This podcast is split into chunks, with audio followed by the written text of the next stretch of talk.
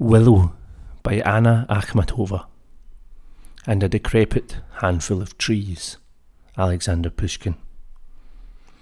And I matured in peace born of command, in the nursery of the infant century, and the voice of man was never dear to me. But the breeze's voice, that I could understand. The burdock and the nettle I preferred. But best of all, the silver willow tree. Its weeping limbs fanned my unrest with dreams, and it lived here all my life, obligingly. I have outlived it now, and with surprise.